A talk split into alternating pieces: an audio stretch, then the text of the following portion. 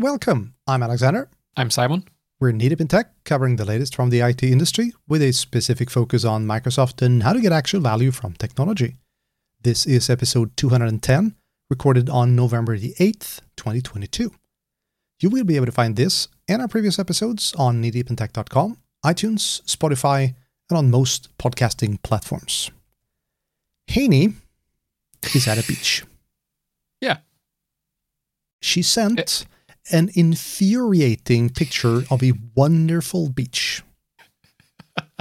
I am not entirely sure that she will be allowed back. She's in Los Angeles.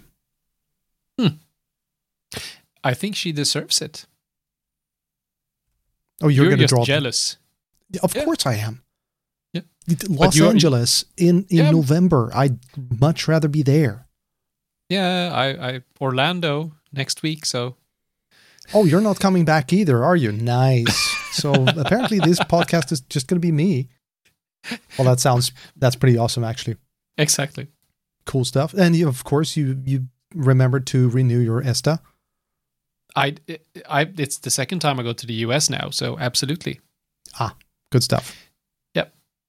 So uh, updated with new COVID passport, new uh, thing to sign up that I don't lie about my COVID passport and my ESTA. So I'm done. You're ready to go. Mhm. Cool beans. So, how long are you going to be over now? Four days in Orlando. So I leave on Sunday, get home on Friday, I think, next week for Tech Mentor. But we'll get into that. Ah, right. Mhm. Mhm. Okay, so there have been some some news. I'll I'll just jump straight into the news, and Yeah. surprisingly, ish, uh, there is not much Power BI news right now, but there have been a number of uh, news from from Synapse. Mhm. The first thing I want to talk about is it's not so much a news item as a um, a discussion, if you will, about something called the data mesh.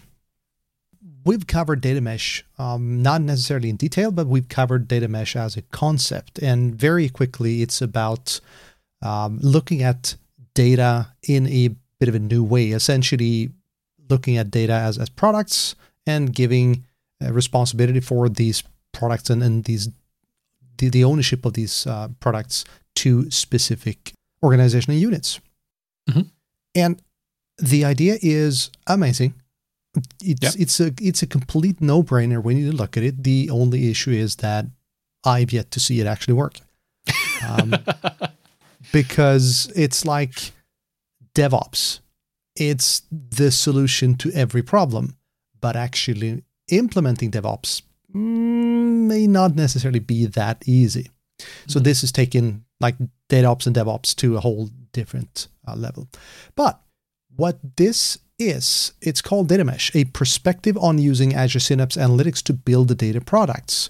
It's a walkthrough and a discussion about Data Mesh as a concept and mm-hmm. how you map that to specific Synapse tooling, which is really, really interesting. Not only do you get to learn about Data Mesh as a concept, but you also learn what to use and where to use it and why you want to use a specific part of, of Synapse for specific uh, solutions inside of a um, data mesh. So, uh, really interesting. It was uh, published on the um, Synapse Analytics blog on November the 3rd.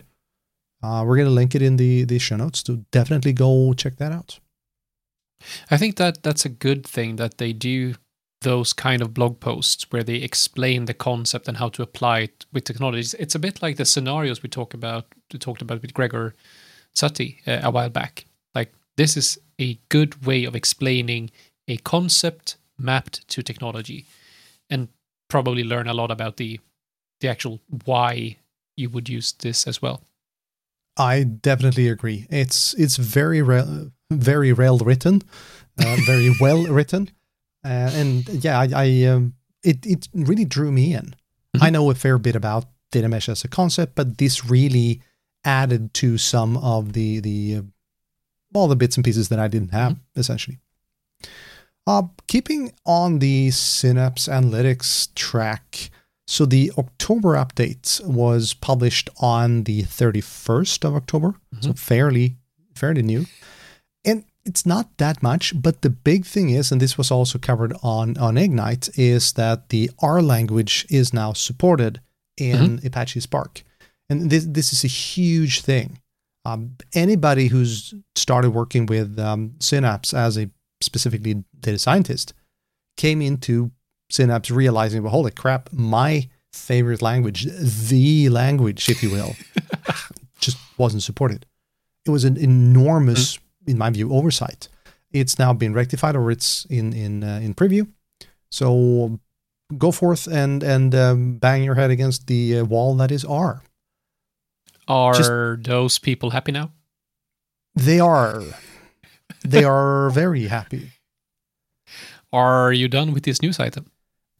Yeah, I yes I am. Then it's time to dive into Power BI. So Mhm. previously you were able to save a copy of a report. If you had created Mhm. an organizational uh, content pack and you had a report, you could create a copy of that report and Mhm. customize to your heart's content. Mm-hmm. That went away with the advent of Power BI apps. Just wasn't possible. So, in order to do that, you ne- essentially needed access to the data set and then c- recreate the entire report. Mm-hmm. Not necessarily that difficult, but meh, it's it's tedious. Now Yep. it is possible to save a copy if you have the the uh, the required privileges. You can save a copy of the report into your own My Workspace. All the way up until My Workspace, I think this was a fantastic idea.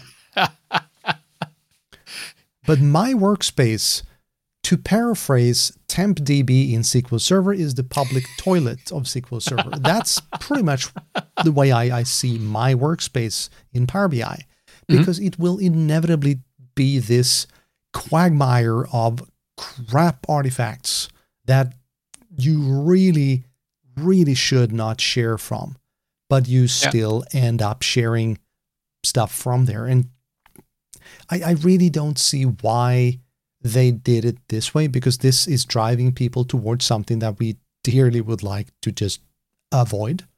So the functionality is good. The implementation, let's just say that we could ask for a bit of work. But isn't this the same thing? And now, please correct me if I'm completely off here. When you save something to my workspace, isn't that the equivalent of saving something to your OneDrive? In a way. That In a way, some- you, you can definitely some- say that it's, yeah. it's a private OneDrive. Yeah. Yeah. So you get the report, an official report,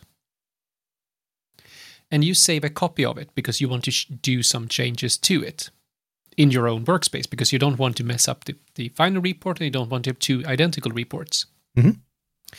So you might save it to your to your my workspace. Yep. Stupid name. Uh, and do your things with it So far, and so then good. I and then I guess the intention, which will never ever happen, would be to send it back and say, "Hey, here's my report. Do you want to use that instead?" But that will never happen. It will be staying in my workspace, but it will be separated from the official ones. and and as long as it stays in my workspace, I'm happy. It's just The sharing issue- from yes, the my workspace. The issue comes when somebody decides to share that report from my workspace, because this will drive a serious issue if that Mhm. user were to quit or similar. Yeah. Wouldn't you shouldn't you be able to control that using either permissions or classifications of the report? You can decide if you want to allow an app to to uh, give you the the opportunity to copy a, a well create a copy.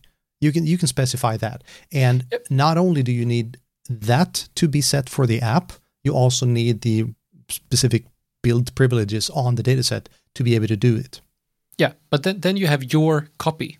Mhm. Wouldn't you be able to pass that copy on with a classification saying that allowed to edit but not allowed to share?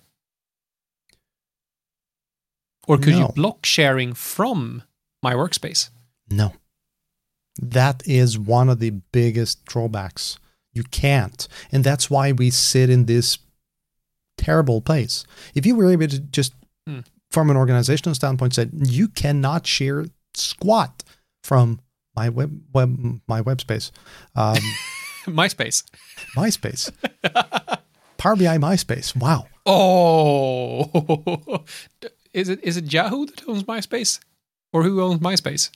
I have no idea. I need to look this up. Okay, yeah, but I, I I'm with you, and it sounds like a very odd thing that from a OneDrive we can limit how you're able to share things. Yep. Um, but I guess this is democratizing data.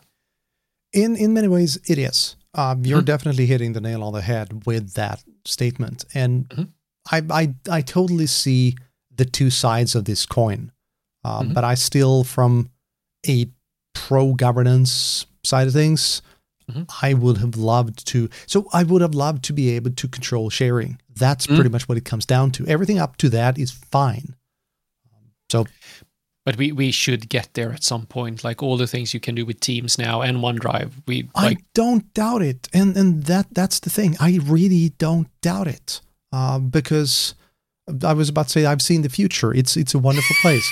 um, I haven't, by the way, uh, but the the bits and pieces that I've I've seen and, and cobbled together from talking to people, it is a wonderfully bright future. So many awesome things coming down the pipe, and this is probably going to be sorted in well shorter time than we expect. And this kind of drives me to the next and, and final Power BI uh, thing, which is that there are improvements to chart sharing and copy as image. Microsoft found that a lot of people used Teams to share um, bits and pieces of a, of a, a Power BI report. And the main issue was to, well, I could share a report with you through Teams, Mhm. but I would have to talk you through how to look at the exact same numbers that I was looking at. Mhm. But now you can do your filters. You can you can click click click to exactly the visual you want to look at. Right click and create a copy link that will take you to the portal with all the filters applied. And that Brilliant. visual in in in uh, Yeah. in standout mode. Mm. I can't remember Mm. what it's called right now. Um, so that is really, Mhm. really, really useful. Uh, spotlight, that's what it's called, a spotlight mode. So yeah, very, very useful. And you can also do a still create Mhm. a visual as a, a picture Mhm. uh, and then shoot that off to wherever you want to Mhm. toss it. So cool stuff, really cool stuff. Great. The, I mean, this doesn't sound like much, but I, I, I'm sorry. I if, if if everyone could see me, you would. I'm jumping up and down in my tiny chair now. I understand. It's fantastic. I love it. you probably more than most because you you have a better insight into how people actually interact and how actually use Mhm. stuff like Teams, uh, for instance. Yeah. Coming from a data background, I I'm amazed that I didn't think of this because again, this this is a no brainer for someone who's work, working Mhm. with a collaboration. And data people just go, well, huh? And then you explain things to them, and they go, oh. So we're Yeah. kind of slow on the uptake. Yeah, I'm a consumer. You're a creator. You don't really like. No, I, I, I tend to see myself as a blocker. Thank you very much. a data blocker. Mm-hmm. Yeah, uh, which uh, uh, yeah, never mind. We'll take that another time. Yeah, but I do think that like, isn't this like going back to when we first met? You were the data blocker, the grumpy person in the corner. What makes you stand out from the crowd now is that you understand that if you share what you create with the minions, which is me, that wants to consume your data, you are now the hero. So isn't that a good takeaway from that? Like, if data people would be able to share the fantastic things you do with the lesser knowledgeable persons that are me and many others, you would actually see the value in the the uh, craftsmanship that you do. This was just too good to have a comment on. So no, but you're you're, you're definitely right. And I mean, th- this is the kind of, of mistake, if you will, that a lot of, of tech heavy people do, be it networking, be it data people, be it developers. We tend to not think about what's happening downstream. Mm. That's why I think Power BI is such a wonderful tool because it requires you to think both uh, upstream and, and downstream. Mm. And, and trust you me, shit flows both ways in Power yeah. BI if you mess things up. It, it's like I would say Power BI now now you will like this one. Power BI and some other very powerful tools are like a very fine watch. Like it takes so long time and so much craftsmanship. You need to understand the entire watch to be able to make it work. And then when it's done, you hide all of that beneath a, a regular like dial and everything. And you, you hand it over to someone that will enjoy knowing the time and enjoying wearing that on the wrist, but you don't see everything below it. That's actually a great analogy. I, I will steal it. yeah, more than welcome to. Um, and we actually spoke about that. I did a seminar today about zero trust from buzzword to reality. I, I kind of like that. Um, and uh, I got a lot of feedback on that session that techies liked it. Not because it was a technology session, but they saw the value in the knowledge they had and how they can be part of the zero trust journey. And then we had a lot of other people that were less technical that were now finally I understand zero trust. Thank you. And well done. Like that, yeah, and that that's my job. Like I have no purpose other than helping others understanding what my colleagues do. So I, I think again, we need to focus on that why. yeah. No, we, we keep coming back to that. Mm-hmm. For sure. So yeah. why uh, why should we talk about Intune? Yeah, because it's the coolest product ever, and it's now called Intune again, just as Netscaler is now called Netscaler again, which is fantastic. Like, yeah. So if we just double down for a couple of years, we're gonna get all the cool names back. Yeah, then we get MySpace back. Right. Can we get Silverlight back as well? Oh yeah, we, will talk about old things that we might get back later on. I'm I'm I'm just too funny today. So, what's new in Intune? Well, uh, the week of October 24th, we had a couple of new, really cool news items. One thing, if you are an organization that limits what services can speak in and out of your firewalls or proxies, you now have to add new network endpoints for Microsoft Intune because uh, it's uh, Microsoft has added Azure Scale units to the architecture. So if you need to go URL by URL to add that, ensure to update uh, your network endpoints to keep Intune working. We also have a new protected app, Mural. Have you used Mural? At any point? A whiteboard app? I tried to. Uh, we did mm-hmm. not get along. No. Uh, uh, do you remember when I worked quite a lot with Surface Hub? Yep. And I had Mural and Stormboard. And mm-hmm. it was quite obvious which group of people that it appealed to each of these apps. I yep. was way more a Stormboard person, structure. And Mural is a very creative app. So it's a fantastic app, and I have a lot of uh, friends that use it and love it. That is it's now a protected app within Intune. So if you use it on iOS or Android or iPad OS, uh, you can now protect that with our protection policies. Great addition. We also have new settings for iOS and iPad OS as well as Mac OS. Uh, and especially for Mac OS, it's two things to note rapid security response, which is basically like um, expedited updates uh, in uh, Intune for Windows. So whenever Apple finds a vulnerability that they need to fix quicker than what they usually release updates, you can now allow them to install updates, basically zero day updates, on your Mac OS machine. Uh, and you can now control that ability from Microsoft Intune.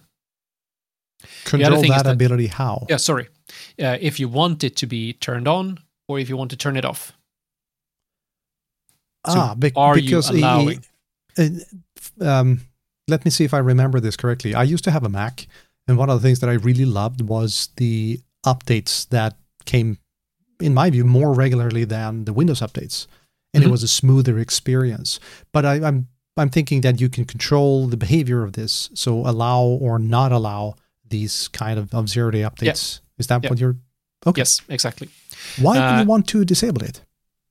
if you want to control exactly how your Macs look, if you want to have a complete control of how how they look, just as we have done with Windows patches for ages. Like if you want a known state and 100% control what's installed at any given point in time, you might not want this to happen. Hmm. Uh, and we also now have the ability to manage Mac OS updates on Mac OS with Microsoft Intune, which was previously not there in a detailed level, which is kind of odd. But do remember that managing updates in Mac OS at all is a relatively new feature because Apple have always had the, the view of updates. Our users, like Mac users, are good at updating.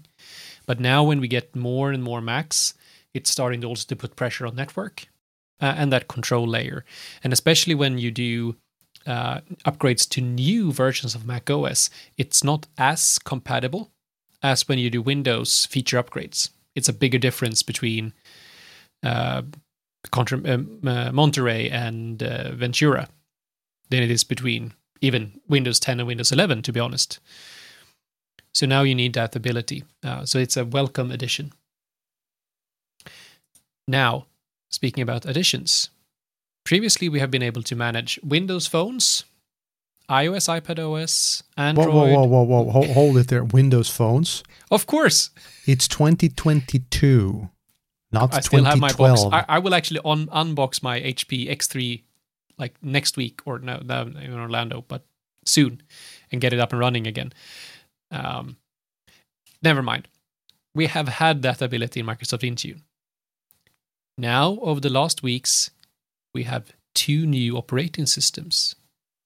We can now manage, which was released during Microsoft Ignite, Linux, so Ubuntu, and added on October, the week of October 24th, Chrome OS. So we now have the ability to use Microsoft Intune to manage our Chromebooks, our Linux devices, Mac OS, Windows, iPad OS, iOS, Android, everything. And this is just a start. Did that mean that Microsoft just took a pretty big chunk out of competitors? Not certain because AirWatch have been able to manage Chrome OS for a very, very long time already, or Workspace Right. One, or whatever it's called. Um, I I personally think that, uh, and and it's relatively limited in the way you can manage Chrome OS. I don't Ah. think Google will release the full capabilities because they want to manage that themselves. But I do think that this is primarily for compliance, as an example, just as Ah. with Mac OS with Jamf. Kind of Uh, ticking the box thing. Yeah, exactly. We we want to have the same uh, identity protection and, and access management on all of our devices. Especially Yep. if you look at Swedish municipalities, they want to use the same Azure AD as an example to Yep, protect makes sense. everything. And Makes if you sense. then have a Chrome OS device, you, you want to ensure that that's safe. Sure. And if you have support for Ubuntu, it's relatively easy to down the line add support for other Linux distros as well. So I think Hmm. this is fantastic. Linux is something I've been waiting for a long time. I I'm not a big fan of Chrome OS. I know that a lot of people like it, and I now need to get myself a Chromebook, but I, I've never been a fan of it. But Linux, on the other hand, is something that is very popular, or the, it's increasingly popular, and I think we will only see more and more of that. So that's an addition I really like. Speaking about Mac OS in uh, Azure Virtual Desktop, we now have support for Teams background effects on Mac OS running AVD. Uh, because this is part of how you manage the video stream from your devices. So, up until now, you haven't been able to use the background effects if you run AVD on Mac OS. But now that feature is in general availability. We also have universal print for AVD in uh, general availability, basically a very blunt follow me, print anywhere cloud printing solution uh, that Microsoft provides. It, it, works for some purposes, uh, and now that's in GA for AVD. And we also have a new FSLogix, so the profile management of AVD and, and other EUC solutions, uh, end user computing, that is. Uh, in public preview, where one of the new features is disk compactation, compaction, disk compaction. Very odd word. Basically, it will shrink your profile disks when you sign out. This has previously been a huge issue solved with uh, community tools where FSLogix profile disks have exploded in size. And now that should be fixed with this new feature. So it will remain as small as they possibly can be. And we will keep on with all of these odd operating systems. Uh, because during Ignite, I think it were, Microsoft introduced the ability to use certificate-based authentication on for Azure AD on iOS and Android. And now Swedish Yubico, who man or manufactures the YubiKey, is the one, the first, and the only vendor of FIDO2 tokens to be certified for this technology. So you can now use with Lightning or USB C ports your YubiKey with your Android or iOS phone to authenticate to Azure AD. NFC will be added along the line. But I think this is fantastic that now you can actually use one key and physical MFA with your uh, mobile devices. For sure. Really interesting. Could I have a, a request? Oh. Just like you want me to talk about the different database engines, mm-hmm. uh, I would love to have a walkthrough of of a well, not necessarily just YubiKey, but Fido and how to actually apply Fido to a normal day workflow. That would be hmm? amazing. Mm. That would be amazing. Absolutely. I, I and I, I have a good authority that you're the security guy now. So, well, I was just about to say this would have been a perfect thing for Tony to talk about. Yes. Uh, but I'm the stand-in Finn, I guess, for now. Um, so yeah. One last thing, which isn't really a news item as such, uh, but I wanted to to uh, hear your thoughts on this. Uh, we have just heard that Joe Belfiore will be retiring from Microsoft after 32 years. He was the the first leader of uh, the Windows Insider program, someone I, I really look up to. Uh, he's been fantastic all the way, and he's a very he he he is to me an IT artist. I think he's done a fantastic job in, in building that community. He's retiring from Microsoft. Christian Reilly leaves Citrix, the CTO of Citrix, and he has been back and forth for a while, but he is, to me, also a very strong supporter of what Citrix have been. And now with the acquisition, for some reason, he's leaving. Mary Jo Foley leaves ZDNet and also Windows Weekly. So to you, does this matter when big names leave companies, just like Jeffrey Snover as an example, uh, or uh, uh, other big names that have left?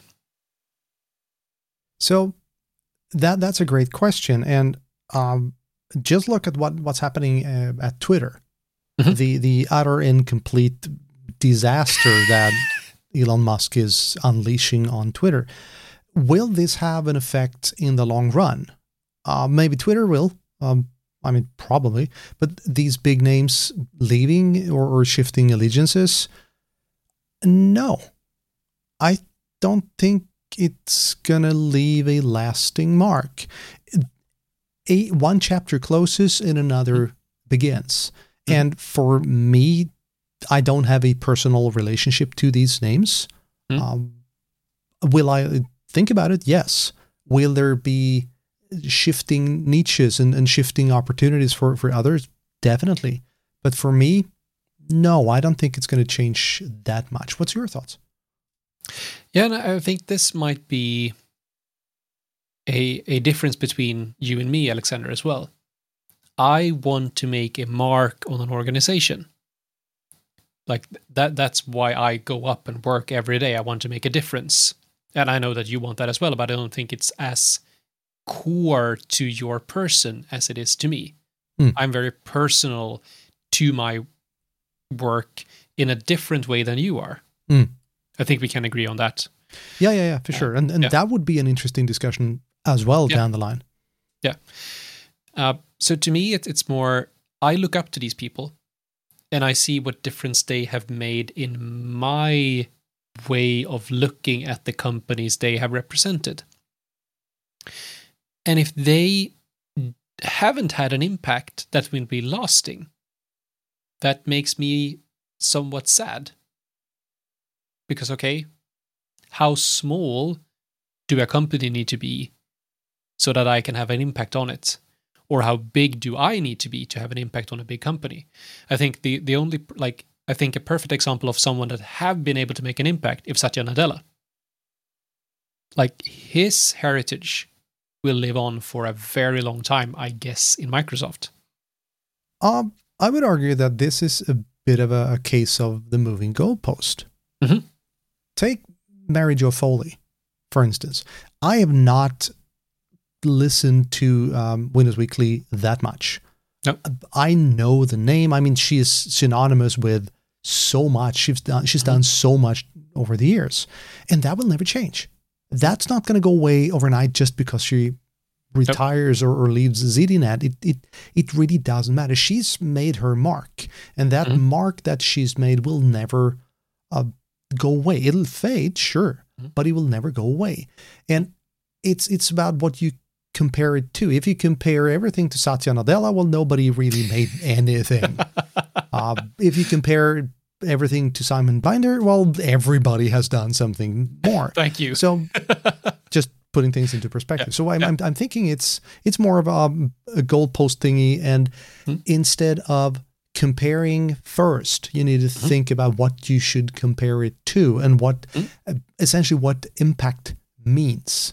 I'm going to challenge you and say you don't know when you walk up in the morning and walk up or wake up in the morning how you define making a difference. Mhm. Mhm. You you have this innate drive that you want to make a difference, Mhm. uh, which is common uh, for people in in your age, and we're not going to go Yeah. into that discussion. but it, it's it's it's a defining feature of, of your generation. Mm-hmm. Yeah. But what does it mean to make an impact? Mhm. A lot of people run around chasing their tail, trying to make an impact without stopping and thinking, what does it mean? Mhm. And I think that is that's the sad part for me because so many amazing people are essentially driving themselves into the ground, chasing something that they can never catch. This became very deep. Yeah, well done. So now we'll get in, it back into something which I'm also very passionate about. It's time for my focus segment, and we are back.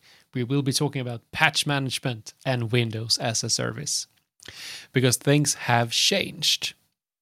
Not just now, but things have changed over the last couple of years. And obviously, I have had no impact whatsoever on the thinking that Microsoft have had with this.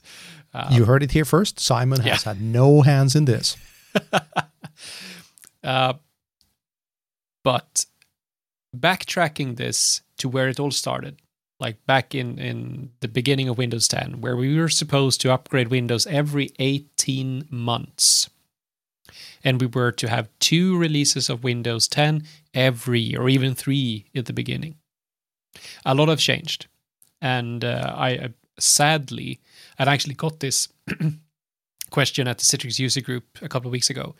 So now after COVID, will we continue with this uh, rapid change? And I was like, no beeping way. we are we, we are humans. We will go back to being exactly as we were. And it's up to the people and persons that actually want to change to keep this drive for as long as we possibly can.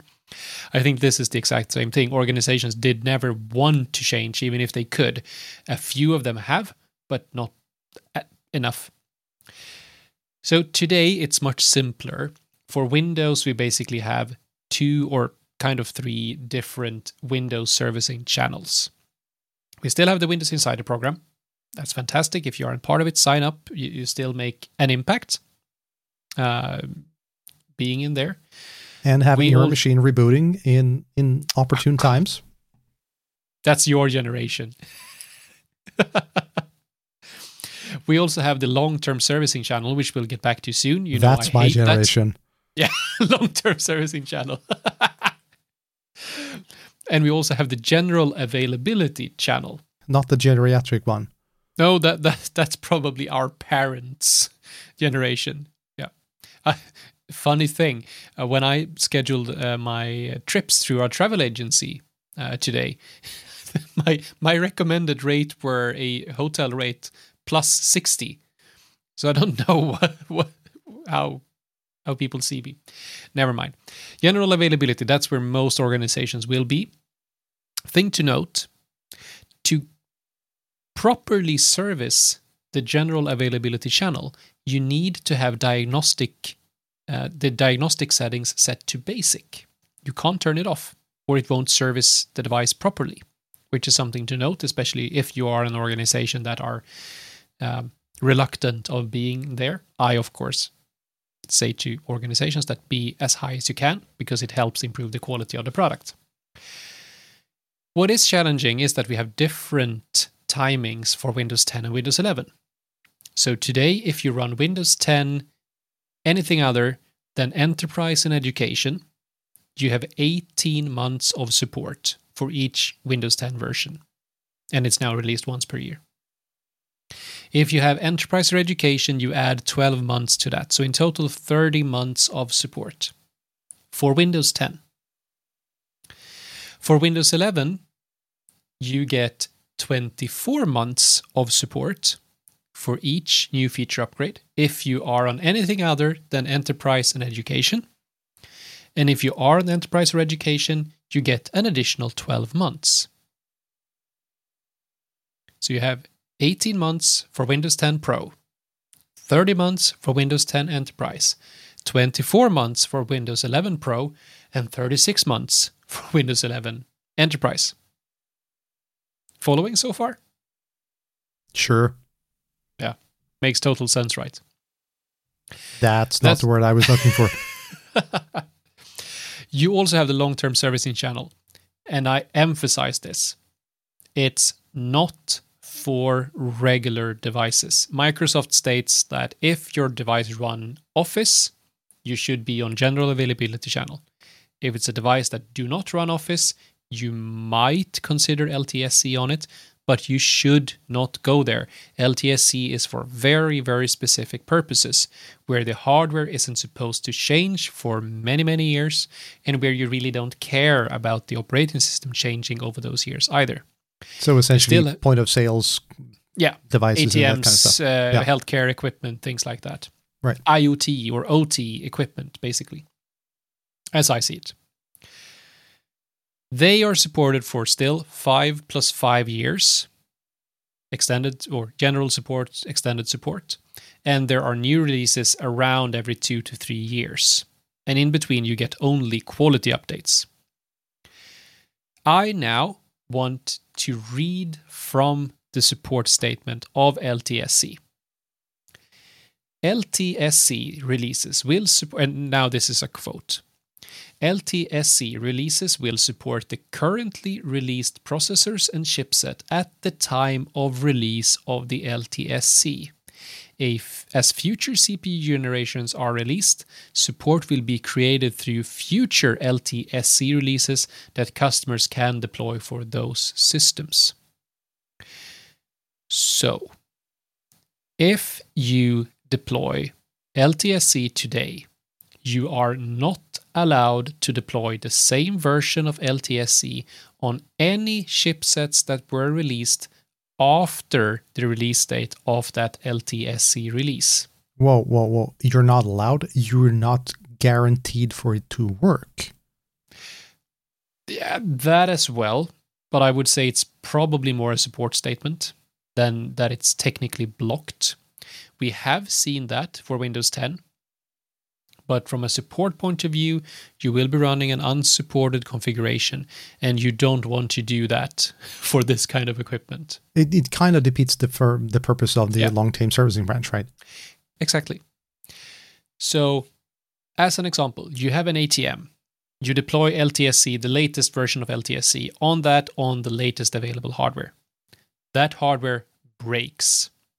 You now need to find a hardware from that era, so to say, and redeploy the same version of the LTSC or use a newer version on a newer hardware.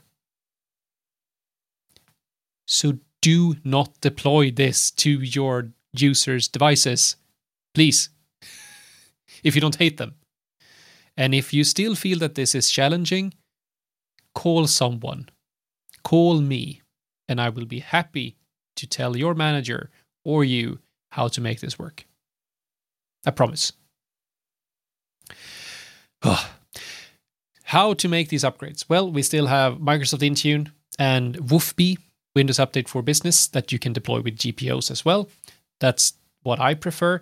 Do note again with LTSC, Intune supports um, LTSC versions 2019 and later. If you are on an earlier version, you can enroll them into Intune, but update rings aren't supported. So we can use Intune or Buff- BuffB, and at my preferred choice, that's where you can use AutoPatch and a lot of other fantastic features and some upcoming features that will be absolutely fantastic that I can't talk about now. But stay tuned. We also have Config Manager, which I'm happy to call Config Manager again. We have Azure Update Management for your servers, and we have the regular W WSUS and Windows Update. If you're still using WSUS to manage upgrades, I don't know where you have been for the last five years. Please let me or the product team know why you prefer WSUS over any of the other tools available. But please get current, stay current. End of message. Questions?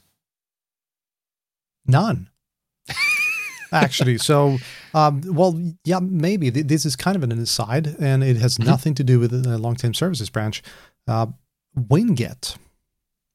Ooh, that's an I'm- interesting discussion. I've I've played around, I should say, with with Win- Winget when I set up my new laptop, Mhm. and it has a crap ton of quirks, but Mhm. I like the idea.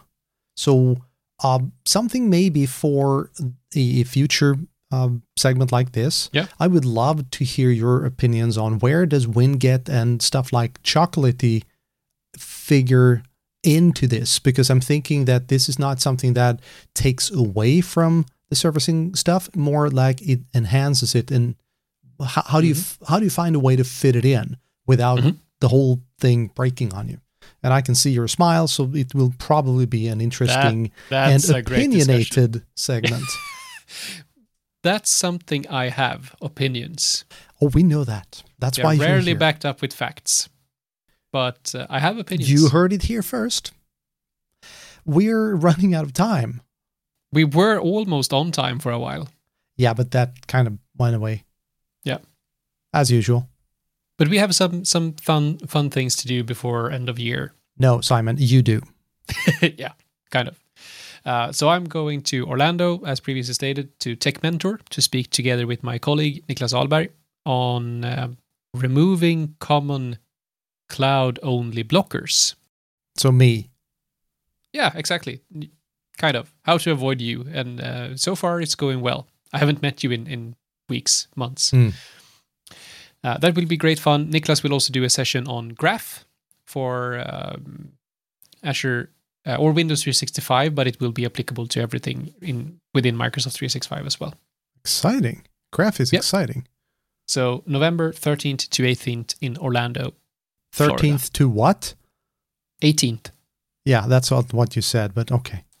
18th. Yes. that I, I don't want November to be that long, I can tell you. Uh, I'm also going to the Citrix user group in Sweden, uh, delivering my uh, art of cybersecurity uh, according to Citrix and Microsoft 365. Uh, a hugely fun session uh, based on the art of war. So that's uh, a, a session I planned for a very long time, and now it's it's starting to be picked up by various conferences, starting with South Coast Summit last year. I will then do a session together with my mentee uh, in the Pathfinders Power Platform community, where I will be talking about how to stand out from the crowd by telling your story in a new way. So if you're into power, any kind of power platform or just presentation skills, tune in on November 26th uh, to get all your questions answered. Any penguins? Of course. Uh, at the Citrix user group in Norway, we actually were two people with penguins. That was fun. Uh, and then my, at this point, community wise, last speaking engagements for the year, I have a couple of others at work, uh, would be the Glasgow Azure user group, which I can't wait to get back to. To all of my friends uh, in Scotland, I can't wait to be back and speak about Windows Update Management. What's happened since last? Uh, so, very happy to uh, have been invited back again, and I can't wait to visit Scotland again for the first time since before the pandemic. Oh, it's, it's a fantastic, been that long. Yeah, it's a fantastic community, and also where I started to speak as a community speaker outside of Sweden. So it it holds a very dear place in my heart. Cool. So speaking about user groups, we are rebooting the Swedish Power BI user group and uh, taking a completely new uh, grasp mm-hmm. of that, that entire uh, organization. So today technically, because this episode will air on Thursday. So ter- Thursday the 10th, uh, we're going to be uh, running our, our event in Stockholm. So if you hear this and you're not already signed up, drop your crap and come running because we're going to have pizzas. Nice. Yes. And on that, we are, as always, out of time and mm-hmm. I think we're done. We'll see you all in two weeks. And until then, have a great time. Bye. Bye. Thank you for listening to this episode of Knee Deep in Tech. Knee Deep in Tech is a bi weekly technology podcast hosted by Alexander Arvidsson, Simon Binder, and Heini Ilmarinen. If you have any feedback, questions, or would like to be part of an episode, please reach out to us on social media or via email at podcast at kneedeepintech.com.